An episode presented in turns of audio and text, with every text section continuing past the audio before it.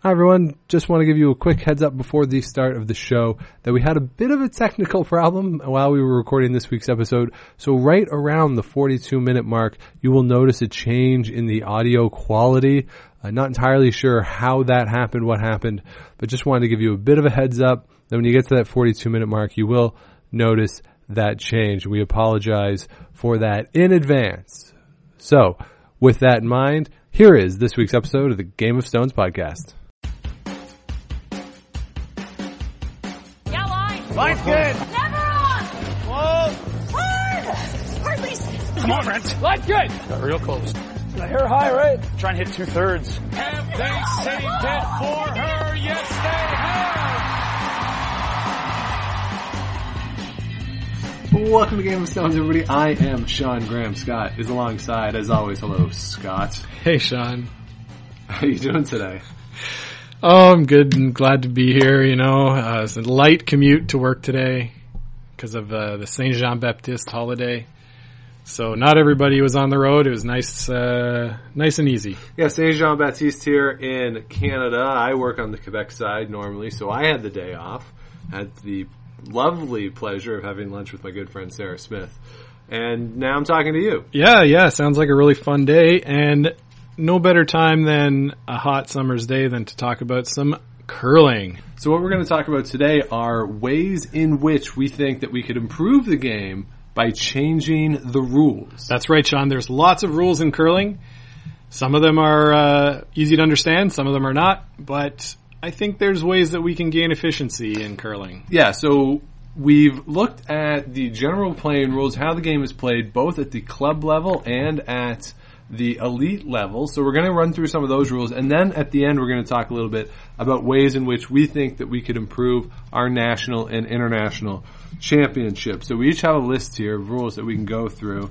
Scott, I will give you the honor in our rules showdown.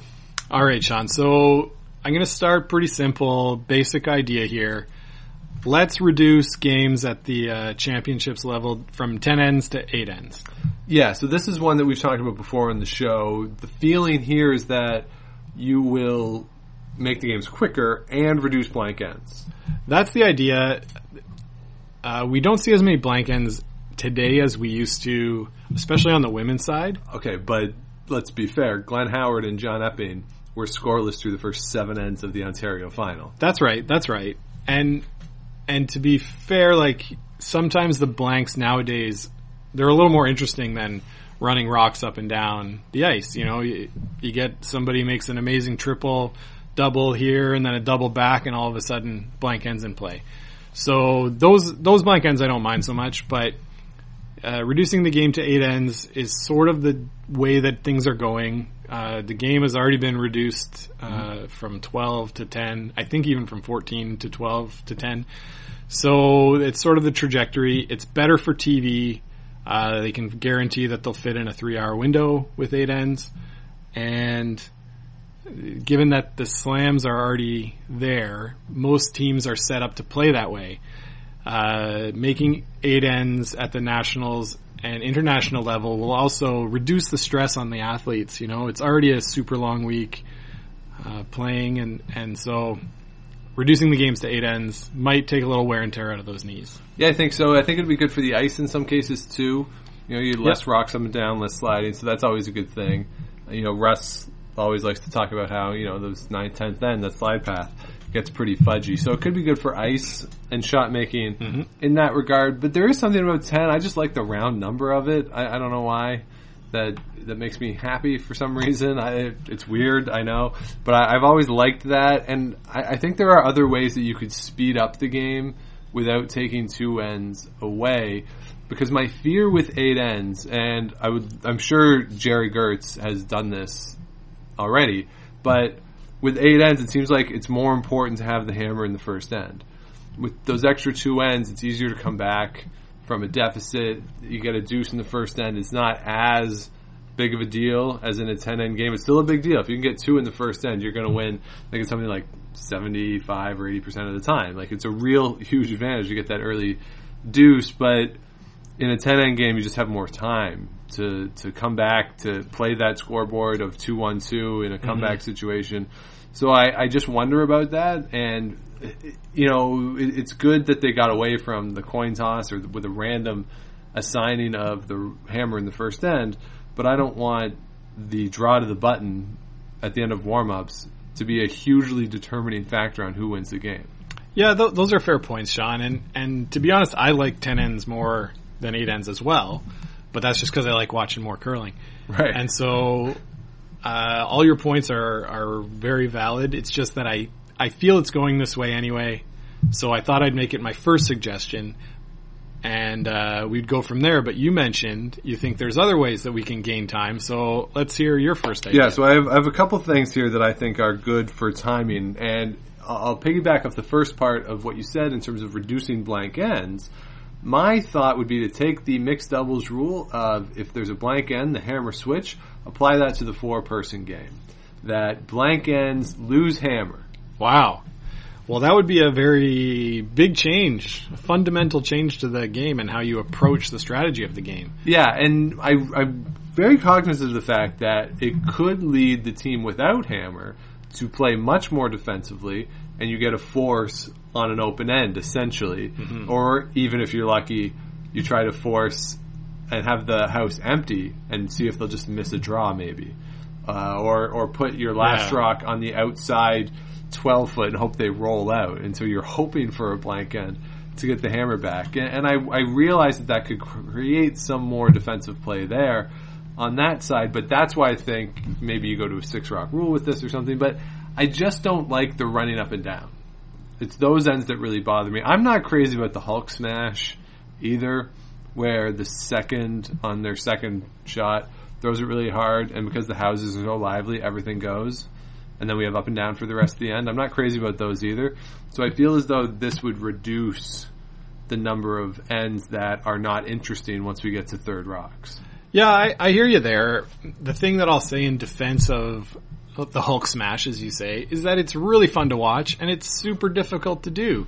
So if these guys are capable of doing this, uh, why not? You know, like I'd rather see a fun triple peel and be able to cheer than to see some boring draws and then oh hack weight takeout of the rock that's already buried. Oh, okay, wh- whatever. Hulk smash, yeah, that's exciting. I don't know. I like those sort of fine touch shots. Uh, I know that it takes a lot of precision to throw the rock hard and throw it accurately, but I really like it when the softer stuff, you're tapping around rocks. It feels to me like it's more, I don't want to say strategic, but it, it's more, to me, you're managing the end more than just getting rid of everything. If you're in a bad spot, you have to manage your way out of it rather than just blow it up. And I kind of like that aspect of it because to get out of trouble is a multi-shot process than just a one-shot process. And at the same time, I think it rewards the team that can really get the advantage early in the end. If you know you can just bail out on one shot, then those lead rocks become less important. Yeah, but not every team has that player who's going to be able to do that. The top 10 teams on both men's and women's side do, though.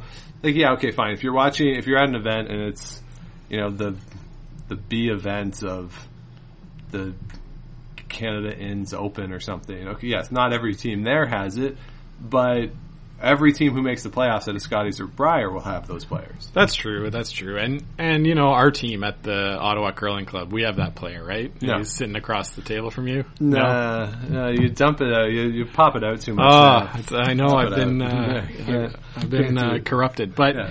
okay, so uh, this this uh, rule would you say would work at a club level?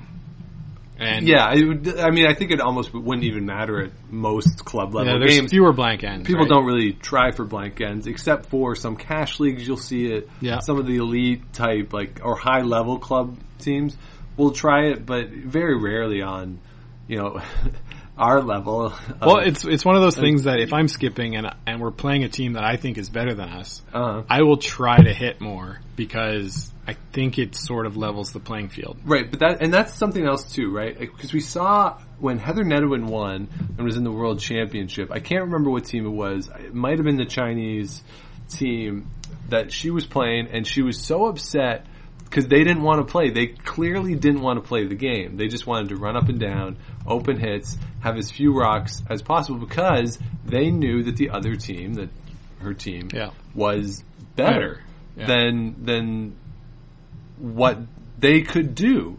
And if you get rid of this thing where you can blank an end and keep the hammer, it almost rewards the, the team that's better. Like it, it makes it so that the best team on the ice is going to win the game.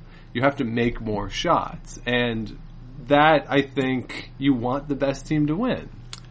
Yeah, I, I mean, right now I don't think there's much problems at the uh, at the national level with the best teams winning. The best teams are getting there. The best teams are winning. So to me, it's an if it ain't broke, don't fix it. Okay. But I uh, I hear where you're coming from. Okay, so I have another one here that I think could improve the length of games. Let's- And this is the timing rules, and this is my other su- rule that I would steal from mixed doubles for the four-person game. That is to go to per end timing. Per end timing, okay. So you don't get. I think right now it's something like 38 minutes and two timeouts yes. in the the national play. You get rid of that, and you go to four and a half minutes per end with two timeouts for the game. I'll still give you two timeouts for the game, especially in junior play where the coaches can help a little more. Okay. In this the senior level, you don't see the coaches come out quite as much or have as much of an influence. So I'll still give the timeout because you want universal rules for your national championships. And having two during the game allows for ends that might be a little more complicated to give you some breathing room there. But I, I think this could help in a few ways. It'll get the players to, I think, move a little faster. I think it also gets rid of that early game run up and down and save time. Because you're just trying to bang time, excuse me, for later in the game when you might have more discussion. And discussion isn't really that interesting. Well, I I know what you mean. I I I feel like it might be a little harder to manage this uh, style of timing. Uh, Why? You just put four and a half minutes on the clock at the start of each end. There's a break between each end anyway. yeah, yeah, I I understand. It, then it, it sort of makes the timer less important. But uh, I think it makes it more important. I I don't understand. Like I don't think that putting a limit on the end necessarily makes it for more interesting every end because you're going to have those. Sometimes there's ends where you're going to burn six minutes because you're looking at angles and you're talking about every shot. You know, But that's not interesting. That's not interesting television. It's When- not, and it's super not interesting when you're in the building. No, but when you can hear the players, I think it's pretty interesting. Yeah, but after after 90 seconds, you can tell like Russ, Cheryl, Vic, they're bored with what they're saying, and they just talk over them anyway because they're just repeating themselves. It's it, it, like it's interesting for a minute, and then it gets to the level of listening to somebody talk about their fantasy football team. That's sort of how I feel about it. It just gets super dull. Okay. Because they say the same thing. They're like, "Oh, you hit this." You know, if you hit a thick third of this one, it'll come over here. Or if you maybe if you come over on this other side, maybe you'll hit a thin quarter of this one, and you can get the roll. Like they just repeat themselves over and over, and then it always boils down to the same thing. The same thing is always said. Well, what do you like? To whoever's throwing it.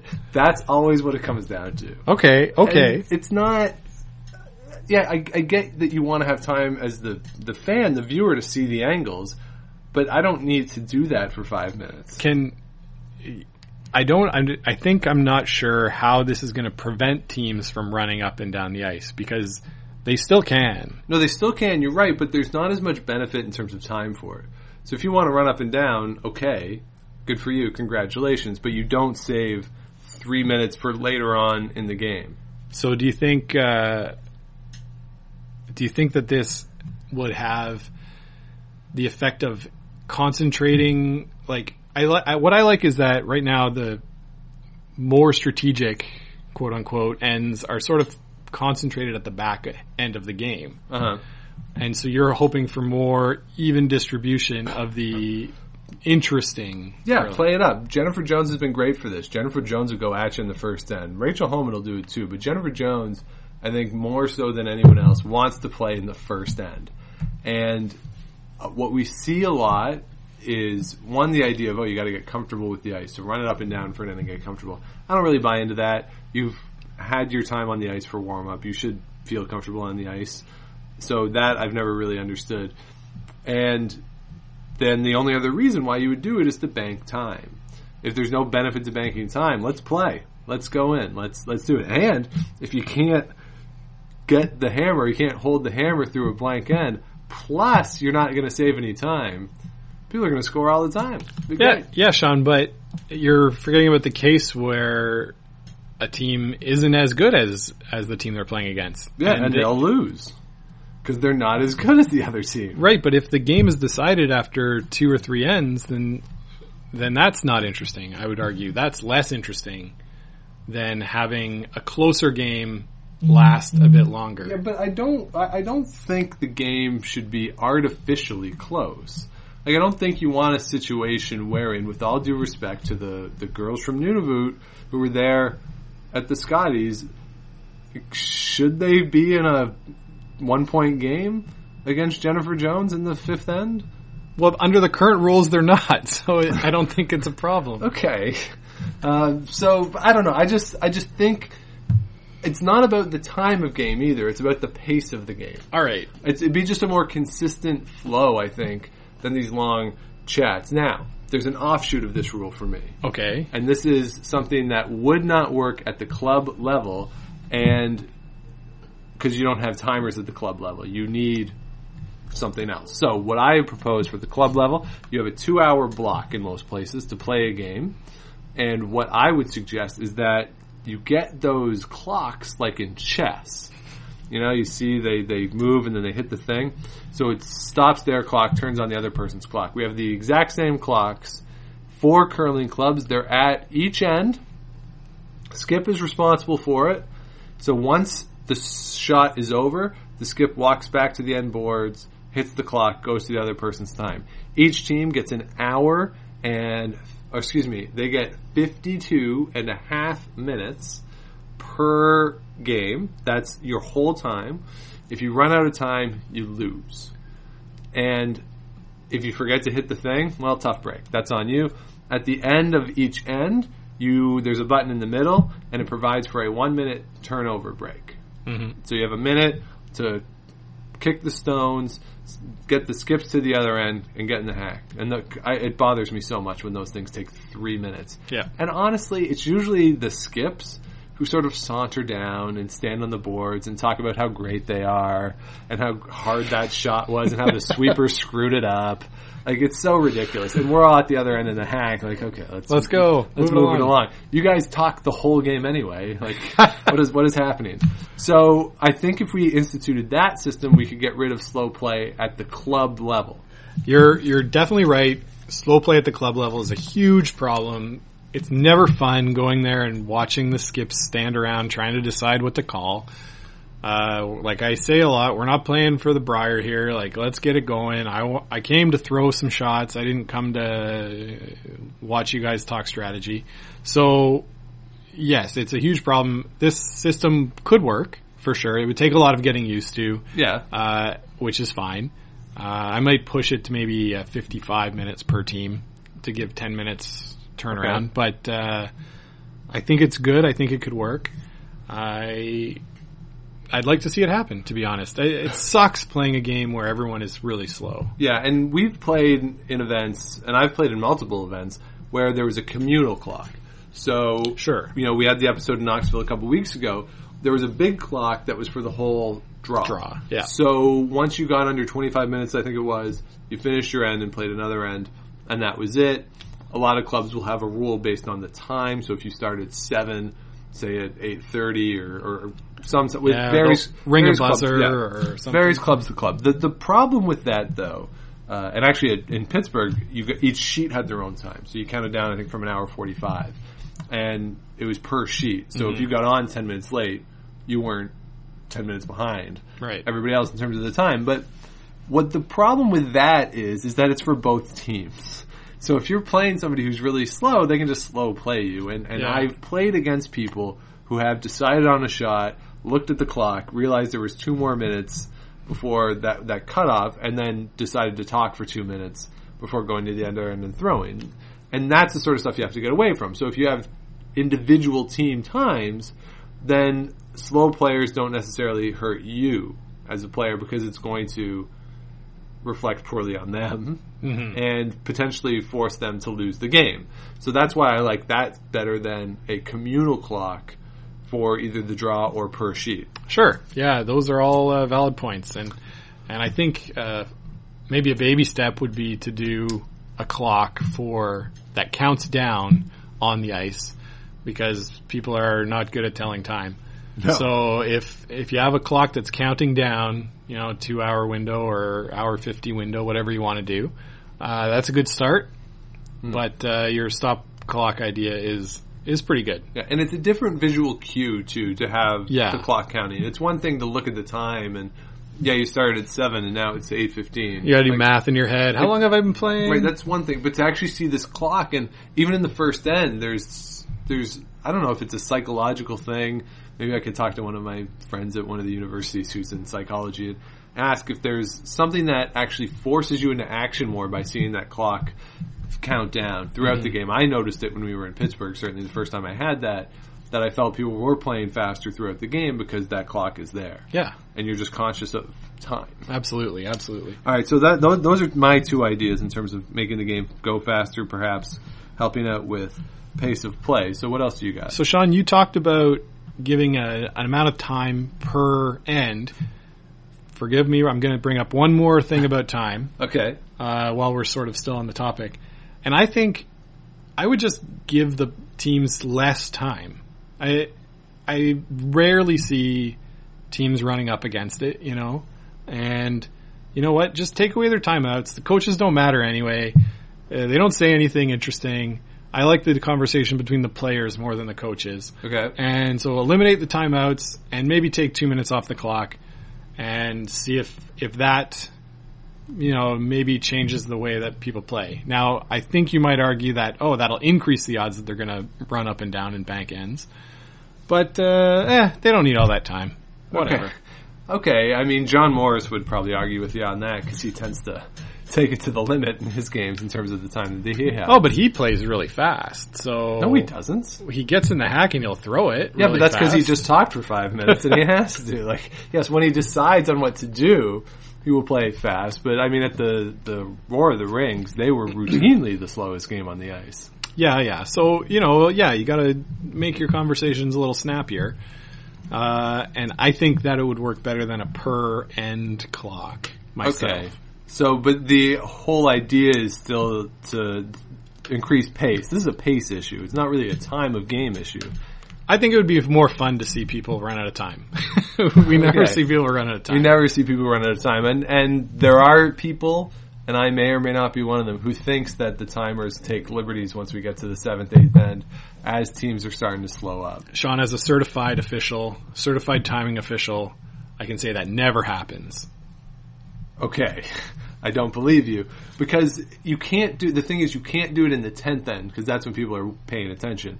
If you start shaving seconds in the seventh, eighth then people don't notice it as much. I got I to be honest, like I've only done one major event and I never I never changed the time based on what was going on, you know. Like sometimes I would hit forget to hit the button in time and then I would wait a couple seconds to stop it. You know, you, sort, you can sort of fudge it and make up for it on either end, but uh yeah. Huh, I wonder why you never did it again. Well, if you don't hit the button in time, that's what they tell you. Just make sure that uh So you're there's great doing latitude. right. So there's great latitude available to the individuals who are doing the timing. Is what you're saying? Oh no, we got to cut all this. Yeah. Okay. So there you go. Uh, so the thing about reducing the amount of time, the the place where this would be problematic, I, I mentioned this before, is I think at the junior level, where Yeah, you know if you're going to have rules, you could have different rules for junior versus senior play in terms of timing, and that's fine. But I don't think if you're going to have just a universal, this is our national championship rule. rule. Yeah. I wouldn't want to take that away from the junior players. Yeah, that's fair. The coaches do matter uh, more at the junior level, and I mean, I'm sure they matter at the senior level. I just, eh, who cares? I don't need to see Earl Morris walking out on the boards and everybody go, yeah, woo, just applauding somebody for I don't know. But Because he's Earl. we would lose Jason Gunnlaugson's classic. Uh, well, if we take two here and give him one, take two, give him one, we'll win the game. We'll win the game eventually. Like, yeah. like- Classic. Jason Gunnlaugson, math major. All right, so let's put a let's put a pin in this time. Okay, no more issue. time stuff, but we agree that we want the game, the pace of the game to improve. Not necessarily the time. I'm okay with watching a three-hour game. Mm-hmm. I just want it to be uh, more efficiently paced. Sure. That's all. All right, so let's move on then to some other things that we think could improve the sport. What do you got? So the first thing that I thought of when when we decided to do this show was that I'd like to see an elimination of the tick shot. All due respect to Stevie Gould and uh, and to Lisa Weagle, but I find that if a team effectively makes the tick shot, then the chances to steal are pretty much over. So I'd like to see it eliminated and uh, the rule to go as such. If the first stone delivered in the end, or second stone, any anytime the free guard zone is in effect, if that stone is touching the center line, I'd like the rule to be that it cannot be moved at all. So, eh, whether by accident or expressly moved, if the rock is moved, it's the same as if you eliminated uh, a guard in the free guard zone, and uh, shooter is taken out of play, and the rock is replaced where it was. Okay, so an amendment I would make to this rule is I don't think the shot stone or the shooter stone should automatically be removed from play. Because if you're trying to steal, Maybe and- it's yeah, like if they're trying to come around and put one top eight, they touch it. That could, depending on where it goes, be a second guard. Yeah, that's a good point. So we could leave it uh, then up to the discretion of the team, uh, similar to a burnt rock scenario. Right, and that could be a little touchy at times, as we saw during the Olympics. Actually, both the Olympics and Paralympics, actually, of course, with the uh, situation in the wheelchair Yeah. uh, final or semifinal, whichever game that was, and that could be interesting. That's why I think having a blanket rule is good, just to say that Sure. maybe the the shot that shooter stone will stay. I, I but 'cause in all likelihood, it will help the team that's trying to steal, but you never know. Uh, so that that one is I'm I'm because we talked about it during the Olympics that I think it would be good to get rid of this. The non-offending team decides because I think it puts teams in an awkward position in in certain situations. But for this rule, I would say, uh, it's usually going to be cut and dry. yeah, and let's just say that if the shooter is moved, it moves back to where it goes, and then the the shooting rock, like, then okay, that that can either stay or go at the discretion of the non-offending team. What if we did this to put even more pressure on that lead who's trying to come around? Presumably, that would be the Yeah. shot that would touch it. If you touch that stone, your rock that you just threw can will be put You as, want as a high guard on the center line, right at the hog line, just on the other side of the hog line. So basically, it's a guard for their guard. That that seems especially punitive. like a little overly punitive. Like Okay. you you grazed it, you know, your sweepers weren't good enough and then all of a sudden oh boy, well, if uh want to increase scoring, increase steals, that's a huge advantage there for the. I think that- the tenth end situation. I like a baby steps and and so I I'd, I'd go with what I stated originally as as the rule, but the idea would be that right now you can make a perfect guard and then the other lead makes a perfect tick and there's nothing that you can really t- to make the tick harder, but there's absolutely nothing that can be done, and I'd like to see something done, and I think this is the way to do it. Yeah, I agree. And we saw some stuff in the World Championships uh, and the Olympics too. The Kevin Koe and Brad Gushue both tried this when sh- there were shots that were their ticks were made, stuff was on the edges. They were trying to sort of sort of roll stuff in off those rocks and trying to get twos that way. Like it was a very interesting evolution of using those ticked stones. But yes, it's more interesting if the stone is in the center of the ice. Yeah, it's just it's everyone is so good at that level that uh, makes it really really hard uh, if those shots are made, and then conversely at a club level, I've seen people try to make tick shots, right?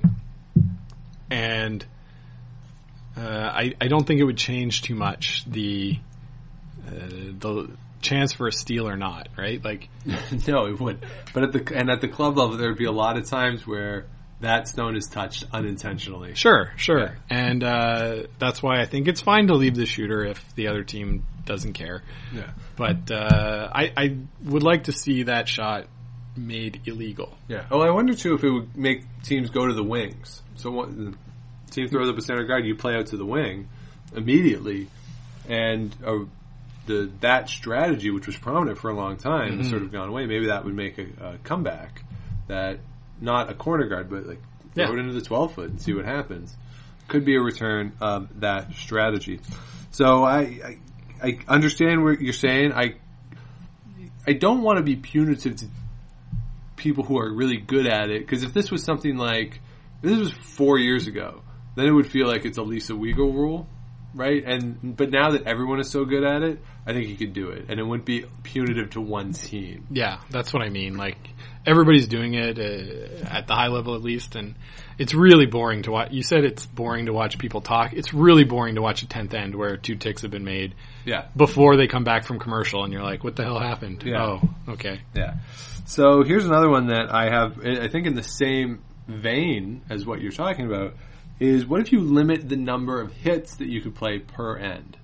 So this, for me, again, is designed really in the mind of what happens in a tenth end, mm-hmm. where if one team is just trying to steal and the other team is, especially if they're up a point, mm-hmm. just or two. If it's two, it's even Peeling, more. It's just peel, peel, peel, peel. So if you say you only have four hits per end, you have to use them judiciously. Maybe that changes the strategy then in some of these ends, and it changes the way in which these teams play. And maybe the second doesn't throw a peel because you might need that hit later in the game. Yeah, I, I sort of feel what you're saying. I I don't know if I would put it in the minds of skips to count how many hits have been thrown. Uh, sometimes you forget what. Uh, oh, who threw what now? Oh boy, this, it's going to be harder to keep track of. Uh, and then you know you'll have people who just turn on the TV or walk up to the glass there at the club and what the hell is he not throwing a hit for? Right. Oh, oh, well he doesn't have any left. What? What? So uh, logistically, I think it's a little bit difficult to do. So what I'll do is I'll sort of build on what you're saying Okay. instead of agreeing with it because I think it's wrong. uh, how about we just uh, we just extend like why don't we extend the free guard zone to be the whole sheet and make that for the first five rocks? So you're still cutting down on the hits Yep. uh, and you're making it for the whole sheet, sort of mixed doubles. Yeah, no, that is the mixed doubles. like it's not sort of like mixed doubles. That is mixed doubles. Right, right. it's So the exact same rule. I would extend it though to a sixth rock, and have a six rock rule because of teams trying to steal. Okay. The five rock rule doesn't do anything for teams trying to steal points. no, it It's the exact same. So if we want to make it that steals might happen more, I would extend it to six. So six rocks, no hits at all. I would not mind that. I think that would make it very hard to Hulk smash to a blank. Yeah. and I think it would make put a premium on rock management if you have stuff in the house, mm-hmm. making a precision tap to put one to the back of the house of the other teams or something. I think that would be a, a much more interesting.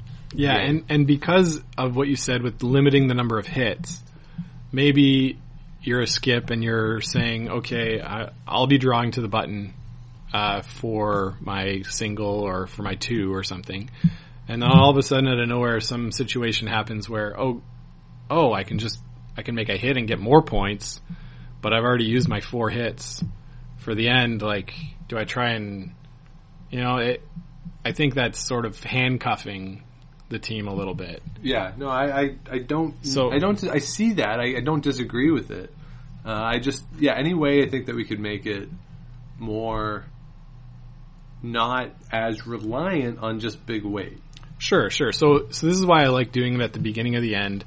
Uh, a lot of rocks can get in there, and then if if there is a need, well, oh boy, I'm in a lot of trouble. I'd like to throw double. I still like that option being there. I don't like limiting the options of the last four rocks at the end. Okay, I, I'm fine with that. I, I can deal with that. Uh, how do you how do you like this one though? In the similar vein of again trying to reduce rock reduction. Bigger rings. Reduce rock reduction. reduce the amount of rocks that are being reduced. Or, if you would rather, increase the number of rocks in play. Bigger rings. Yeah, you you told me about bigger rings once before. Yes, I like the idea of bigger rings. You go from a 12 foot to a 14 foot. I, I don't know why this makes you laugh. I don't know why 14 feet is so much more ridiculous than 12 feet. It's an arbitrary determination of how big we want the target to be. Like, so instead of a 12 foot, 8 foot, 4 foot, and then the button is Stays the same. No, I guess it's bigger now. I guess it's two feet. You just want to be able to hit the button more. Okay, fine. Yeah, maybe I do. Or maybe it's like maybe it'd be like like in uh, in darts where there's the bullseye, but then there's like the red bullseye too. So there's the red one, but then the green one. Yeah. So maybe we could have that too. But my feeling here on the the bigger rings is that we've seen so much, and especially at the elite level, the houses are so lively that it's so hard to separate rocks and keep them separate that you they really almost have to be on the edges of the 12 foot and dead flat. Otherwise, there's a chance uh, because of how hard these people can throw it, but how precise they can be, that it's so hard to keep them separate. And I think that hurts the scoring. It, it really makes it that much harder to get deuces during the course of the game. That if you have a, a, a position early in the end where you just could, in theory, keep them separate, it should be hard to do that. I agree that it should be hard to be able to manage your stones throughout the game, but I don't like that. Even if you do it nearly perfectly, that the That is- that it still won't work. Sure, sure. So if we go to 14 feet, those sheets or those shots become that much harder. Yeah, and and you know a foot on either side, it it's not that much extra really. Uh, so it's probably doable. The problem is, of course, at curling clubs where they're purpose-built facilities that might not have that foot.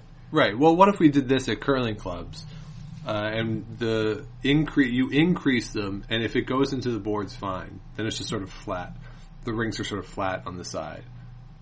Right, right. So Like if we need to do that at curling clubs, that's fine. I'm fine with that. if it still touches, it's out. Yeah, Yeah, okay. yeah, essentially. So basically, that there's no white paint between the boards or whatever it is Mm-hmm. and the the rings. yeah, yeah. I, I until you go flat on one. Like I'm fine. I, I don't care. I'm fine with that. Uh, but I, I just think it would it would improve the game at the elite level, at the club level too. New players come out. yeah, you're hitting the rings more often. Yeah, sure, why not? Why not? Eh. I like it. Okay, uh, that's that's not bad. That's not bad. So far, I it might be my favorite of all your Okay, rules. so all far. right. So, uh, there's one other thing on the ice that I want to talk about. One other like rule that affects the play, Yeah. and then the rest of them would be more like formatting of of championships and stuff. So. The one I'm going to say here is I want to eliminate the use of stopwatches by players on the ice. Okay. Bold. I don't think they're that useful. I think uh, at the club level, the skips can use them. And that's it. That's it to do hog to hog. I don't. Uh, I mean, I guess if they can use them to do uh, backline to, to hog splits, that's fine. But uh, I don't think the sweepers should be looking at their watch for splits and then, you know, thinking in their heads too much. And then I think you should be able to judge based on how somebody's throwing if you're if you're on their team. And uh, at the at the elite level, I would say only the coaches are are allowed to have stopwatches. These players they they talk to the coaches between every end anyway. Uh, I they can get information on the hog to hog speeds at that point. Uh, they've already had a practice, as you've said, so I don't think they need to be using the watches on the ice. Okay, but how would Kelly Scott communicate the weight of the shot that she wants to her team? Well, presumably you still practice, and so you can say, I want a ten and a half. uh, and, uh, and, and they should know what that is. Like that, that's sort of the muscle memory. And that's what practice is for. Uh, during the game, I don't think they sh- she should be able to say, I want ten and a half. And then after the shot is thrown, say, Sasha, that was 10-3. Right? Right. Like, like I, I don't think that's that important for the feedback during the game. You can do it in between ends with the coach. If the coach wants to write down the time for everyone, that's fine. Uh, or the fifth player. I guess the fifth player can do it, but but uh, yeah, I, I I don't want him. I think get rid of him. Okay, I, I think that's not unreasonable. I, I, I kind of agree with you. I especially don't like the men's players who try to hide that they're using stopwatches too. Many re- like they uh, they like they're using them. And they just try to hide it. The the women at least are honest about it, and they have it dangling from their uh, belts. Well, it's because they got nowhere else to put Um, it, Sean. What The women don't have pockets, so they don't have pockets. women's curling pants don't have pockets. The no, Oh, I don't know. How do I know what happens in women's pants? I don't know what's going on. What styles there are. Oh, They boy. They don't have pockets? no, the, those tight pants. They don't. They have like a pouch at the back. It does. I like the mic pouch. Yeah. Yeah, yeah. But anyway, so the men try to hide it. I think it's kind of silly that they try to hide it. But yeah, I would just get, I agree. I would get rid of them too. I don't think they're that useful. And it, to me, it almost helps the teams that played together for a long time too. Right. That you get more used to each other's release and, and these sorts of things. And the stopwatch can help mitigate some of that. Yeah. So you want teams that you know really know each other, play together. It can help too, potentially with something we're going to talk about later in terms of the residential requirements, because then you, you it's, there's more need to practice together, Right. to get a better sense of what everyone is doing. And and the other thing, Sean, is these things trickle down into the club. I I mean, I think stopwatches are generally useless useless at the club. At the Everybody level. releases it wrong and does it different every time. Yeah. it's not even it's not even that you and I throw differently. It's that like I throw differently every, Every time, time. I let it go. The Yeah. stopwatch is absolutely useless, and I'm not a bad club player. No, I'm an average, I think, club player. Yeah. Average to maybe slightly below average club player, and I throw it absolutely differently every time. Yeah, and and what it does, it frustrates our third Yes. when she's trying to time it, and she's like, I can't figure out timing for this guy. And that, No. yeah, take you the watch away. Like just watch it, watch the rock where it's going. because I'll slow it down and then push, push- it out and do it. I just it's all feel for me. Yeah, so if if the players aren't doing this on TV, then maybe the people at the club level won't feel the need to, you know, be carrying these stopwatches out on the ice and, you know, just making a fool of themselves. Really. Well, I don't know if they're making a fool of themselves. That seems a little extreme. But yeah, I, I think in terms of the the pace of play, even it might improve by not having stopwatches and just sort of getting out. And, and I think it actually makes for better players too. To be mm-hmm. able to eyeball it, to be able to throw. I think throwing to feel actually matters. It matters big time, Sean. And you know, we sweep together, and if one of us gets it right, then we're pretty good, right? Yeah, and I think we usually will. Like between the two, Between of the us, two of us, yeah. one of us will get it. Yeah. and and that sort of comes from playing together too. So I'm I'm all in on this idea. So I have one more idea here for you, Scott. hit me. The idea is a designated thrower. Oh, a de- like a like a designated hitter in baseball. Yeah. Yeah, but it's sort of half designated hitter, half pinch hitter. My version of it. So the way in which you can do this is that you have you, basically it's your fifth player, and during the course of the game, each end he or she has to throw one shot. But you can decide when you want that shot to be. It can be early in the end, it can be late in the end. So you can sort of see how the end is setting up. Let's say it's somebody who's really good at an outturn draw, and if the end is shaping up to throw a key out, turn draw, you can save them for that. Or if you want to have them throw the first rock of the end, you can do that as well. Mm-hmm. But you have a designated thrower that you can use throughout the game. And I think this could even work with your stopwatch idea. That if the only people who have access to the stopwatch are those on the bench, the fifth player then would have access to that information. Perhaps when they go to throw, especially late in the game, if they have access to those times, they know it's slowing down. They might be actually a better option to throw that rock. Could be, Sean. Could be. And uh, I think this idea is like totally impractical and would never happen. But uh, I like thinking about it. And, and an instance in which I think a designated thrower would be awesome is if you're the the third and you just pounded a a rock all the way down the ice. You're sweeping hard, and whew, maybe I don't want to throw that first one for Right. another minute. Let's put the designated thrower in. I think that that'd be like pretty cool. Or you know, so your last throw, stone thrower's got the yips that day, and it's just pulling the string on every draw. You know what? Or th- putting in the designated thrower could be uh, it could be fun. Like if we're trying to grow the game in in places where there's not a lot of curlers, adding another player to the team is not the way to go. But Right. I, I like this idea, and I like thinking about it. Not that I think it's ever going to work. No, I don't think it would work at all. The other thing you could do is you could make it a pure designated thrower and have somebody say before the game, let's say someone's not feeling great, whatever it is, they're going to throw the same shot every time.